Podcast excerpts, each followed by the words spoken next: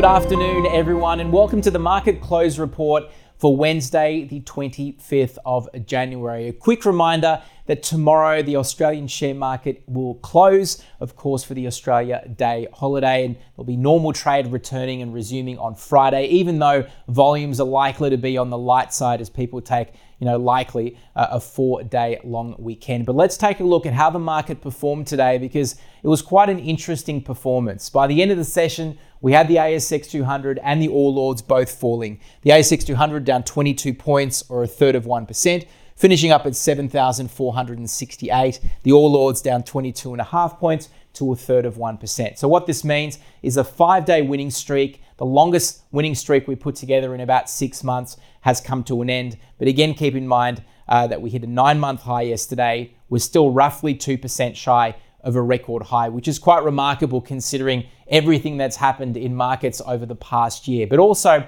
it was quite a choppy performance around market today. We did the market did almost nothing for about the first 90 minutes uh, of trade. We were basically running on the spot. And that's because the key risk, not only of the day, but also of the week, was being handed down 90 minutes into the session. That was the inflation report for the December quarter. And it unfortunately came in hotter than expected in every measure. Both headline inflation was higher than expected, and trimmed mean or core inflation was hotter than expected as well. So if we look at the numbers quickly, we had inflation at a new 32 year high in the, in the December quarter, lifting 1.9%, and over the year, 7.8% higher. The market was expecting 7.6 or so. Trimmed mean or core, 6.9% higher over the year. The Reserve Bank wants that number to be between 2 and 3%. So we had a, number of contributors to this, but electricity prices up about 8.5% over that quarter, and also domestic travel prices were up about 13%. So huge lift there. Now, what this means is that we're probably still going to get more, more rate hikes, starting with the next time the Reserve Bank meets, which is on the 7th of February, two weeks away. Uh, the market thinks is probably going to be a 25 basis point or a quarter of a percent lift.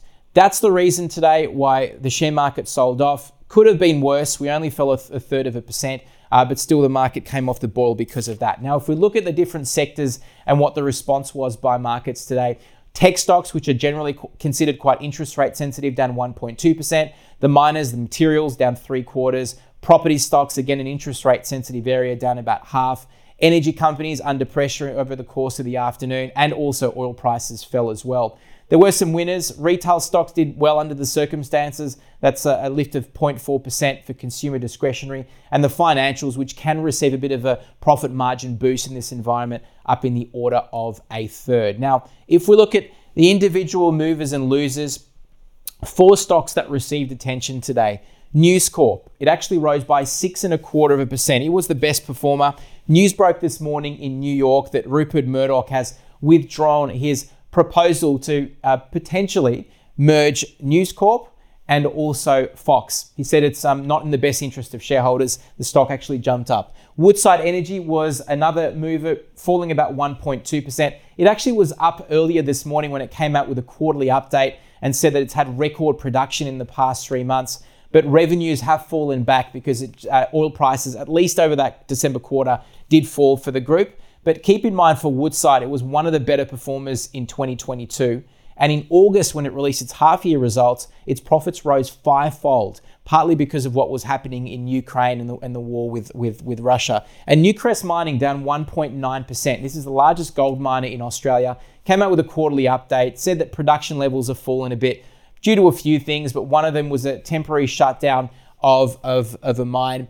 Uh, but it said it's still on track to meet its uh, its goals for production for the year. And finally, Commonwealth Bank in that financials and banking space, of course, it managed to lift about three quarters of a percent. So that helped to offset some of the declines in markets. Now, as far as currencies are concerned today, we had gains against all the majors. This is largely because of that inflation report, which means more rate hikes. So we had the Aussie strengthening against the US to 71 US, the highest it's been in about five months, but it's stronger against the Kiwi, stronger against the yen, the sterling, and also the euro. Now, looking forward to tonight and the couple of days ahead. Now, tonight we've got Tesla releasing profit results. It's one of the most heavily traded stocks by our international customers. Reminder again, tomorrow the Aussie market will shut, but all other major markets for the, for the most part will be trading completely normally and we'll be back online on Friday. On that note, everyone, enjoy the evening and we'll speak soon.